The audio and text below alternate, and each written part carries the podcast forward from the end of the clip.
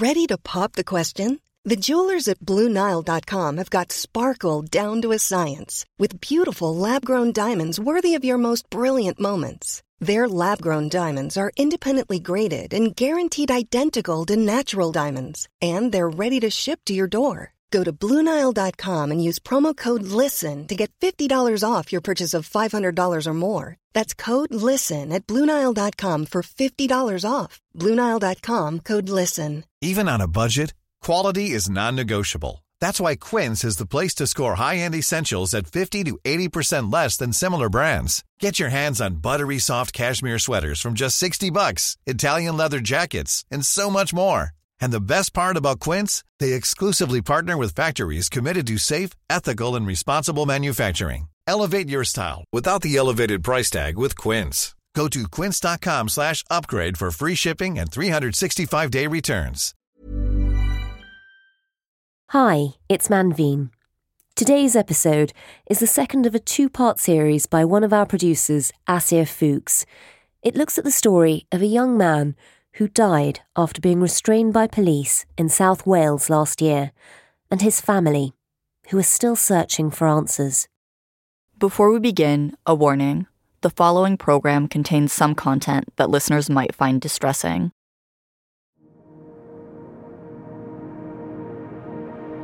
That's my big bro.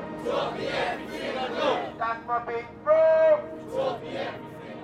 On a drizzly day in February this year, a crowd of around 100 people and a couple dogs marched through the streets of Newport in South Wales. They were there to mark the one year anniversary of the death of Moyed Bashir. The gathering was half memorial, half protest.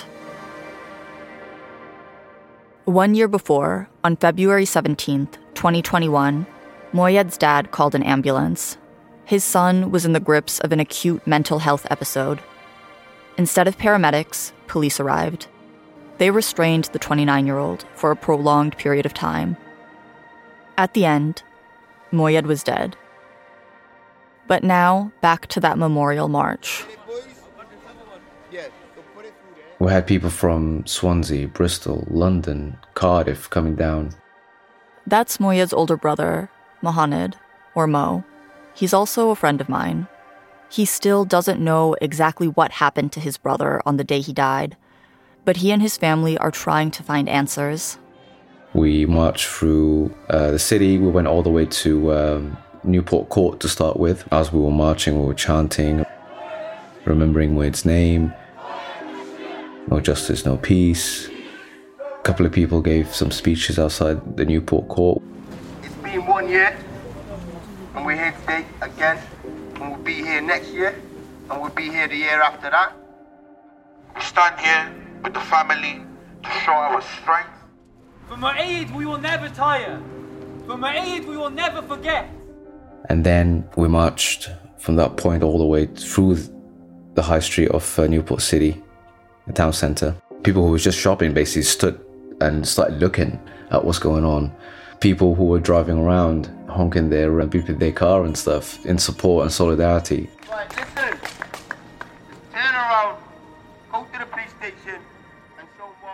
When we stopped outside the police station, for the first time ever, my parents showed up because it's the anniversary. This was a big deal. In the year since their son's death, the Bashir parents hadn't made any public appearances and have avoided journalists. It was Mo who had become the public face of the family's quest for justice. But that rainy day, the one year anniversary, they decided to come out. Uh, we're just gonna have a moment now to light a candle for Moyed.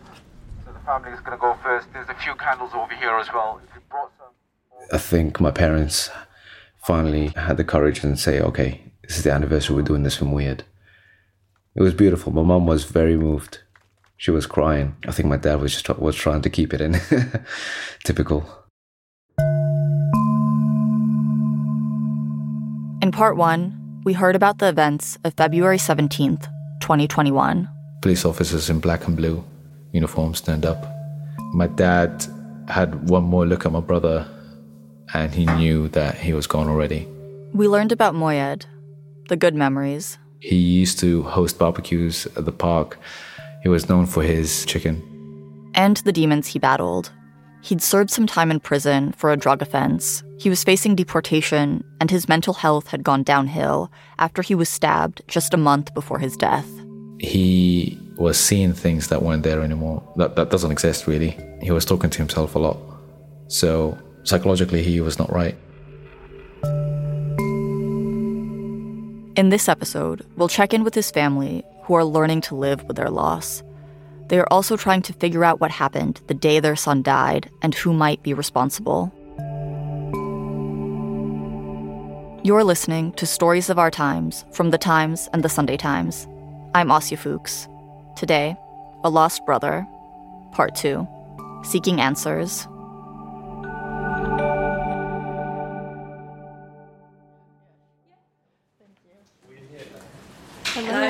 Hi, nice to meet you.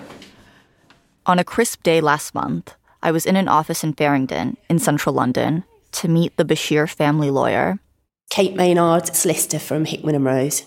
And how did you come to be the lawyer for the Bashir family? One of the brothers rang me out of the blue in December um, asking for some informal advice as they'd seen me in the news discussing another police case. Kate's referring to the Dalian Atkinson case. Dalian Atkinson was a black ex footballer who was killed by a police officer in 2016.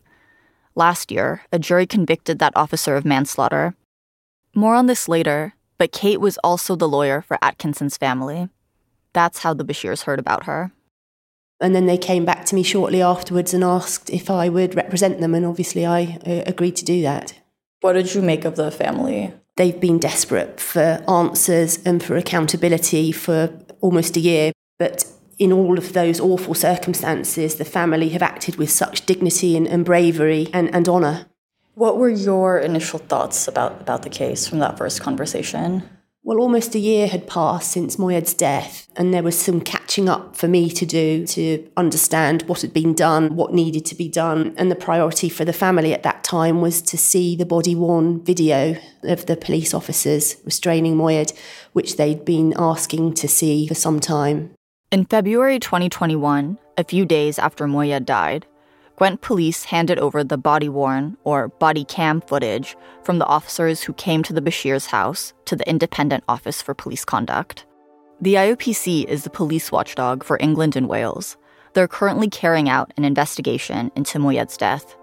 They pixelated and edited footage from the different body cameras into a two hour compilation, documenting what happened when the police came to the Bashir home. But the family had to fight to see the footage. This February, a full year after Moyed's death, with Kate's help, the family finally saw it. These cases are inherently slow. There seems to be institutional delay in all areas, and it's one of the most awful things for families to come to terms with, which is the delay. It's not personal, it, unfortunately, it's institutional. I asked the IOPC why they took so long to show the family the footage. They told me they would have liked to have shown the family this evidence much sooner, but added there was a considerable volume of footage to analyze, and that the family may be involved as witnesses at the inquest into Moyed's death. So they had to consult with the coroner over when would be an appropriate stage for them to see it. The way I look at it, if we had the chance, let's say, by the end of February um, last year to see the body cam footage, we would be able to probably grieve a little bit quicker, healthier. I don't know if that's the right way to say it. Not letting the family members to wait for a year. It's like a torture, you know. It's um, yeah, it just plays with our mind, and our mental health was just deteriorating for that long. And then seeing the body cam footage a year later, that's where everything kicks in again. I think the system needs to look into that. It's not fair on us. It's not fair on other families out there. How do you prepare a family for watching something like the body cam footage? Well, the barrister and I watched it first so that we knew what they were going to see and and help advise them about that before they saw it. But again, nothing can prepare them for seeing Moyed dying in, in front of their eyes.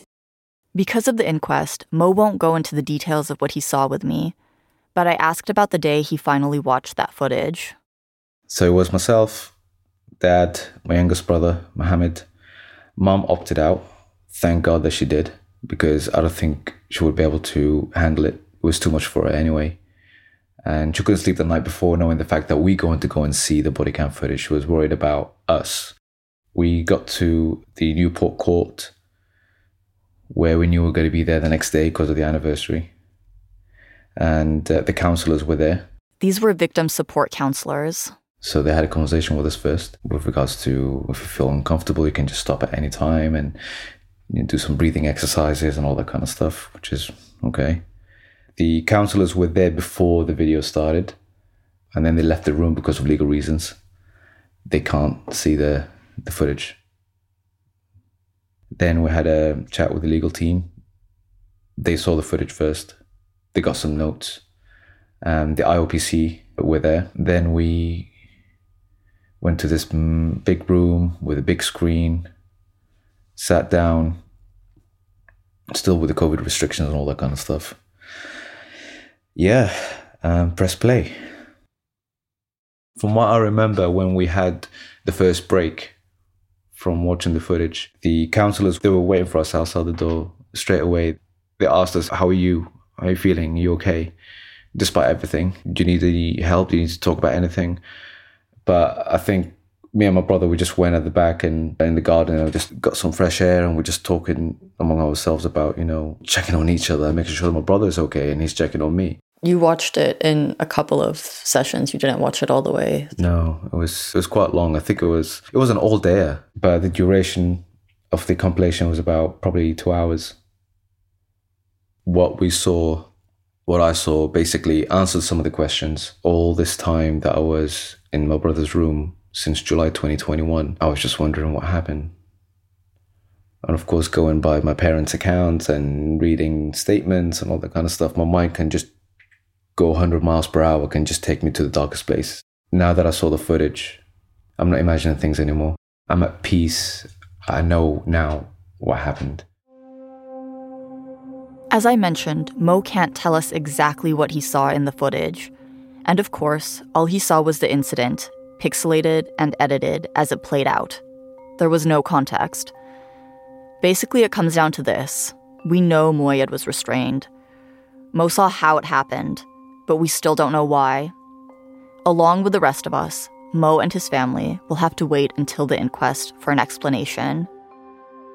The inquest won't just look into the officer's conduct, but might take into account factors like how the 999 call was handled. So it's not a trial, it basically tries to establish what happened. Meanwhile, the IOPC investigation, which looks specifically at the conduct of the officers involved, is nearing completion. I put to Kate, the family lawyer, some of the questions that have been playing on my mind about the day, questions that the inquest might answer. In what circumstances can police, you know, can they restrain someone? Well, general police powers allow them to use force that's reasonable and proportionate in circumstances for self defence, for defence of another, for the prevention of crime, for defence of property, and to effect a lawful arrest. And it's up to the police always to justify that use of force. And in, the, in Moyed's case, we don't know what the police officers are saying in terms of their decision making uh, and powers to lay hands on Moyed. I wanted to check in with Simon Kempton from the Police Federation, which represents rank and file officers. Remember, we heard from him in part one. In terms of when we can use force, there's three primary bits of legislation or powers that we use, and each of those helps explain when we might use it. The first one would be common law, and common law says that any person, police officer or otherwise, can use force to defend themselves, to defend somebody else, to protect property. The second piece of legislation comes from what's called the Police and Criminal Evidence Act. And that tells us that as a police officer, I can use force if it's reasonable and if it's justified. If I'm doing my job lawfully, and in order to do that job, I have to use force, then I can. But I need to be able to justify it. The level of force needs to be commensurate with the issue that I'm trying to overcome. I need to be accountable, and I am accountable for my individual actions. So, for example, if I've got a supervisor who says use force, I don't have to use force if I don't feel it's necessary. It's up to me, and I have to account for my own actions. And then lastly, you've got the Criminal Law Act. It's not just about police officers, again, it's any person in the country can use reasonable force either to prevent a crime from happening or to stop somebody escaping after they've committed a crime, broadly speaking.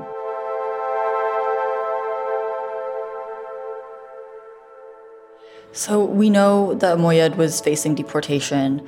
We know he'd had some prior convictions and he had recently been the victim of a knife attack. What impact do you think? I mean, I'm sure that impacted him as well, but what impact do you think that might have had on how the police behaved? We don't know what the police officers who attended the family house had been told about Moyed. The officers will be asked questions in the inquest about what they knew, what they thought that they were facing, and they'll be judged ultimately on what they've been told, what they saw, what they heard, and what they did. At this point, we can't judge that because we don't know what they were they were told um, about Moyed.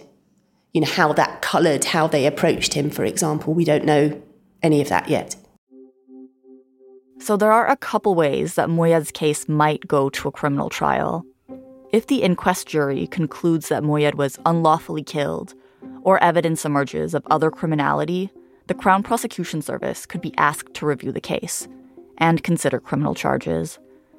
Or if the IOPC considers that any criminal matters need to be referred to the Crown Prosecution Service. This is what happened in the case of Dalian Atkinson, the black ex footballer killed by police in 2016. On the night of his death in Telford, Mr. Atkinson had been suffering an acute mental health crisis. His family said instead of receiving help, he received violence. The judge said that Benjamin Monk's kicks to Dalian Atkinson's head after he had tasered the footballer to the ground contributed. PC Benjamin Monk from West Mercia Police jailed for eight years for the manslaughter of Dalian Atkinson. In Moyed's case, currently no officers have been served misconduct notices. But I wanted to ask Kate, who was the lawyer for the Atkinson family, about that case and what it might mean for Mo and his family. Until now, over the last 30 years, a jury has not convicted a police officer for a homicide offence in relation to his or her policing duties. I sat in the, the witness room with the family while the jury was out, and the, the toll it took on them was, was incredible.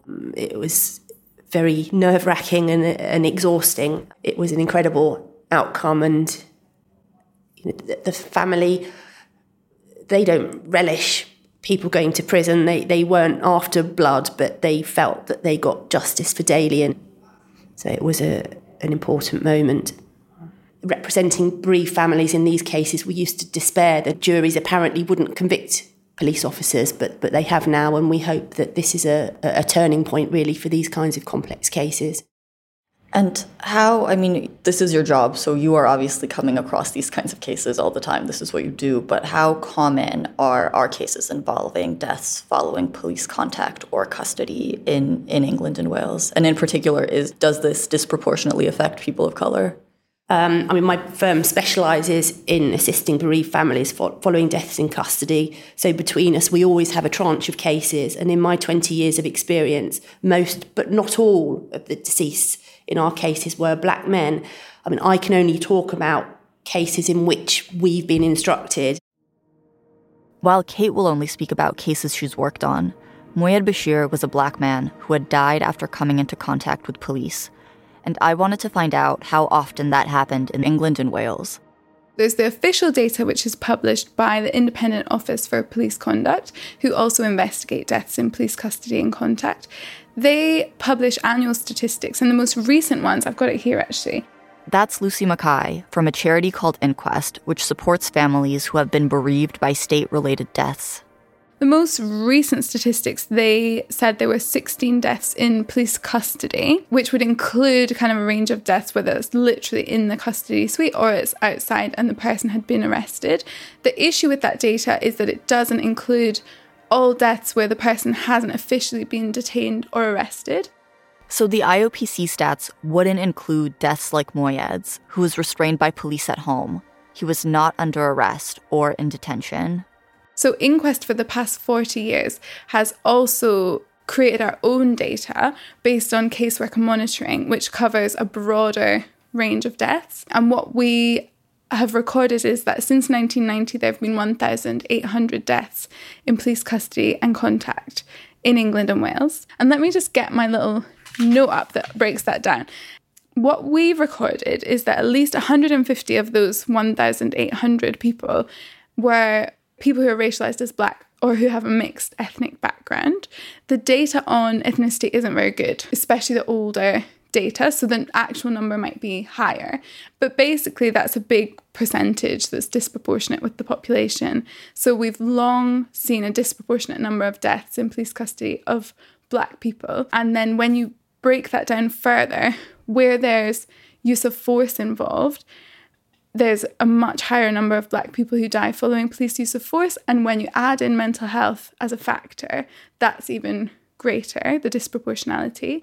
So there's been a really big cultural conversation in the wake of the Black Lives Matter movement after the death of George Floyd about race and policing. What role does race play when it comes to interaction with, with the police? What are you guys seeing? What we see is a consistent issue of institutionalized racism in policing, which leads to the disproportionate number of deaths of black men or people from racialized groups more broadly in circumstances where there's mental ill health, but also broader circumstances where they're disproportionately criminalized.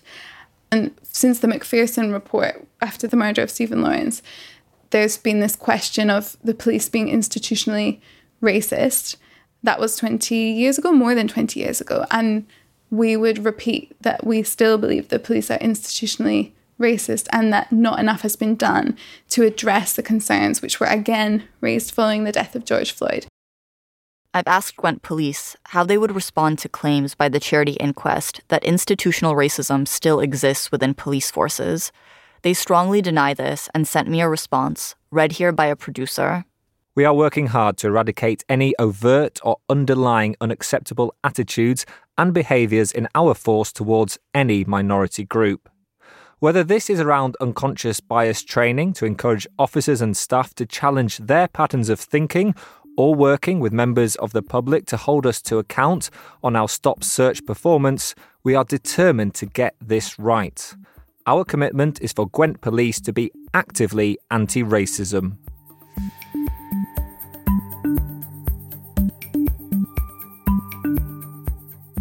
I'm Emma Tucker, editor of the Sunday Times. It's thanks to listeners like you that we're able to provide journalism that matters. Get to the heart of the story every day with The Times and The Sunday Times. Subscribe today and enjoy one month free. Visit thetimes.co.uk forward slash stories of our times.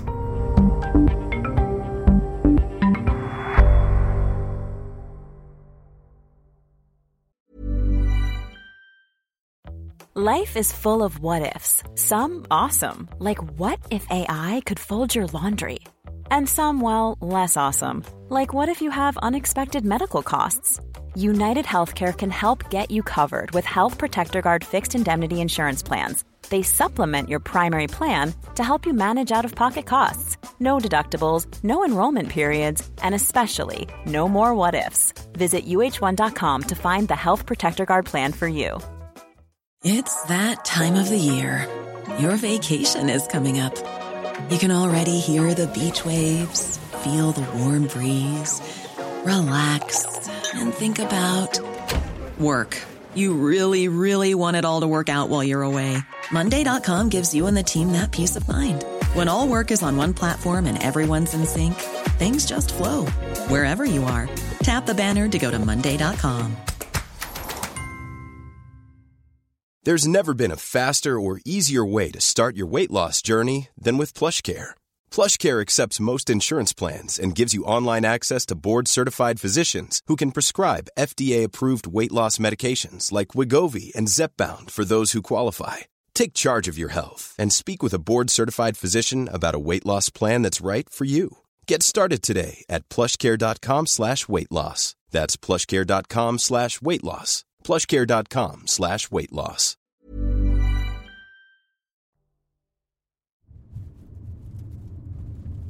For nearly a decade, Mo had been living in London. He played bass in a metal band. He was an amateur boxer. As I mentioned in part one, that's how I met him at a boxing gym in East London. Right, so this is my place. But after his brother's death, he moved back home to Wales, to Newport. And for six months, Mo lived in the Bashir family house, in Moyed's old room. When I went to see him in February, he just moved into a place of his own on a quiet little street, five minutes' drive from his parents. Yeah, just, just yeah it's uh, the three flats in here. Um, the steps is a little bit steep. How long have you been living in the new place?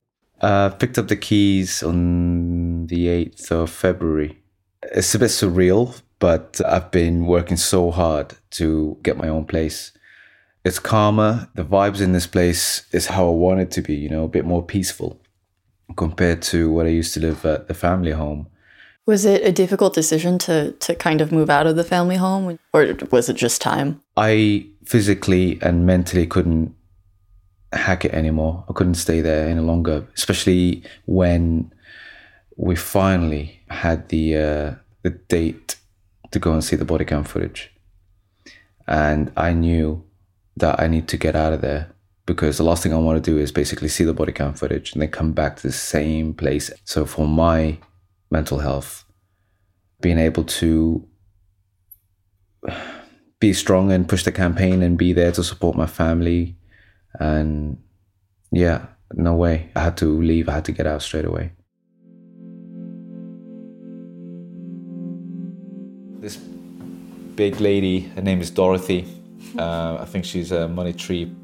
Mo gives me the grand tour. Sunlight pours in through the windows. He shows me a giant plant that's traveled with him from London. And yeah, yeah, I think she's about six or seven years old. There's his music equipment on one side of his room. Got, you know, all my guitars here, my pedals and amplifiers. And his boxing kit on the other. Yeah, getting back into it now because the St. Joe's Boxing Club is just down the road. There's also a wall of photos. Me and my brothers when we were little. I know. The one on the left, basically the three of us wearing pretty much similar outfits, but in different colors. Me wearing the blue Adidas kit. Uh, Moyed on the far left wearing a red Adidas kit. And uh, Mohammed is wearing some ba- baseball outfit, I think. Um, every time I look at that picture, it reminds me of Stewie Griffin from Family Guy. he does, right? yeah. What a serious little baby. Yep, he is. he was. yeah.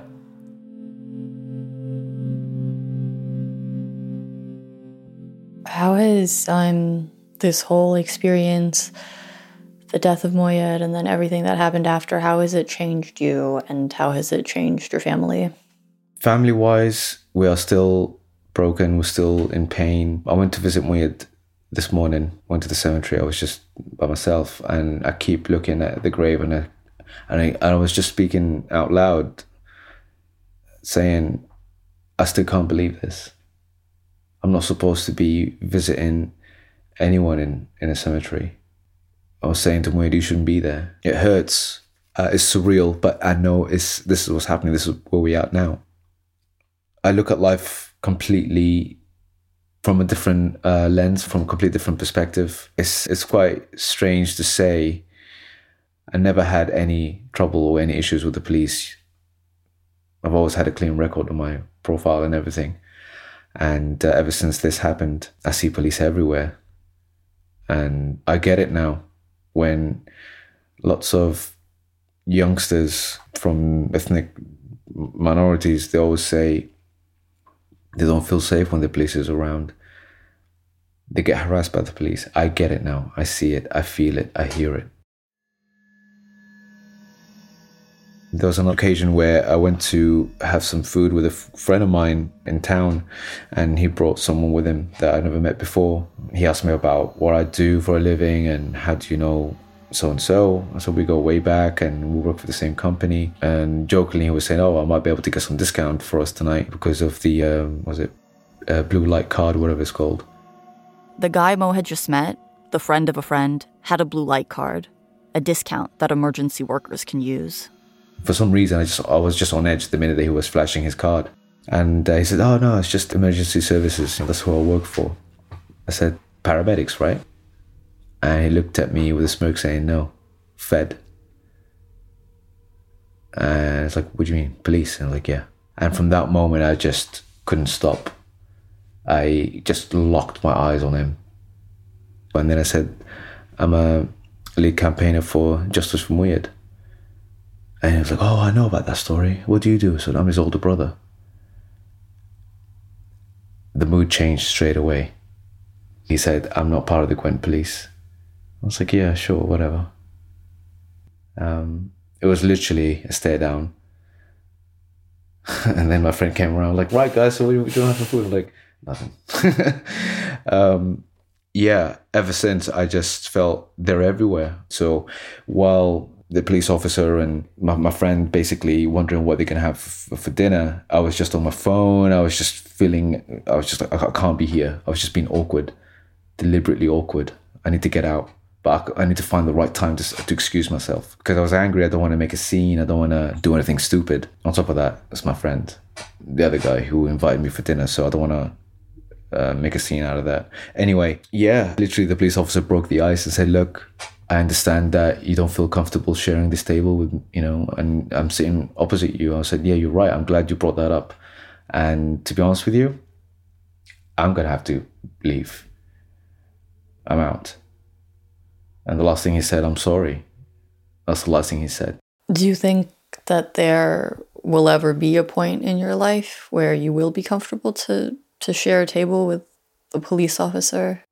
Um, I really don't know because th- what happened then with that particular in, um, situation is because it was a couple of days after seeing the body cam footage. It was a couple of days after the anniversary, so it was too raw. I go to a local gym where I know some of the guys there are police officers, and we go way back. I used to play American football for South Wales team. One of them was a police officer, and he was a decent guy. Well, he is. And that's the thing. I, I, I know for a fact not every single police officer is, is a bad person, but with the situation that I'm in and what's happening and what's happened to my brother, I'm finding it really difficult to try not to uh, paint them with the same brush. I might get to that point after after we get justice, after the whole case will be over and done with. What would you say to other families who are in a similar situation or who are going through something similar? Be strong and always just look after yourselves because I'll get get some, get some serious help because I'm getting therapy now and uh, it does help. It's not going to be easy. It does require a lot of work. Keep yourself busy in a good way. Be productive, not destructive. What do you hope for the inquest? What do you hope results from it when it finally does happen? Um, we would like to see the uh, the police officers and whoever was involved that morning to be accountable and own what happened. An apology from the institution.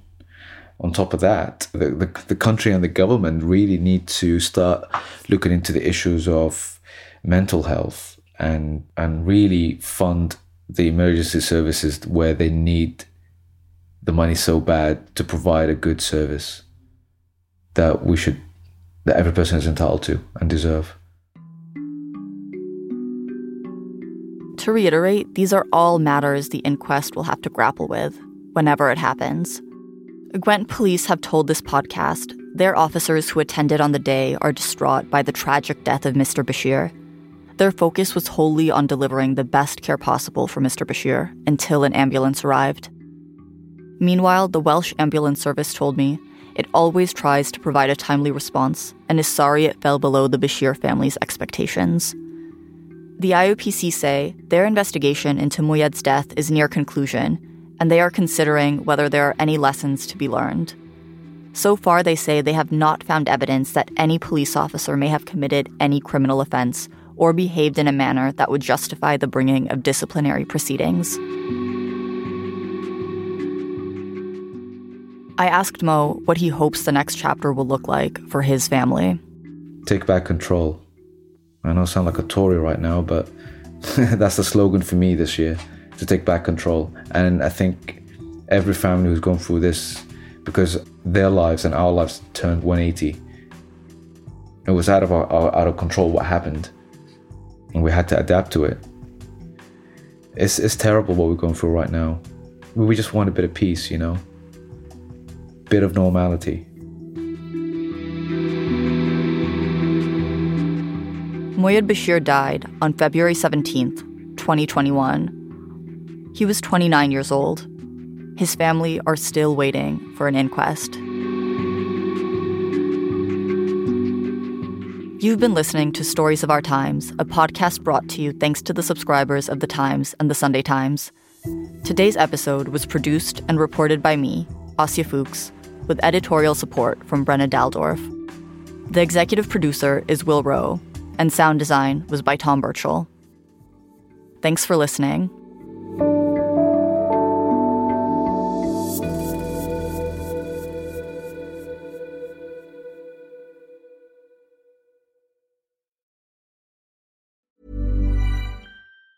Planning for your next trip? Elevate your travel style with Quince. Quince has all the jet setting essentials you'll want for your next getaway, like European linen, premium luggage options, buttery soft Italian leather bags, and so much more. And it's all priced at 50 to 80% less than similar brands. Plus, Quince only works with factories that use safe and ethical manufacturing practices. Pack your bags with high-quality essentials you'll be wearing for vacations to come with Quince. Go to quince.com slash trip for free shipping and 365-day returns.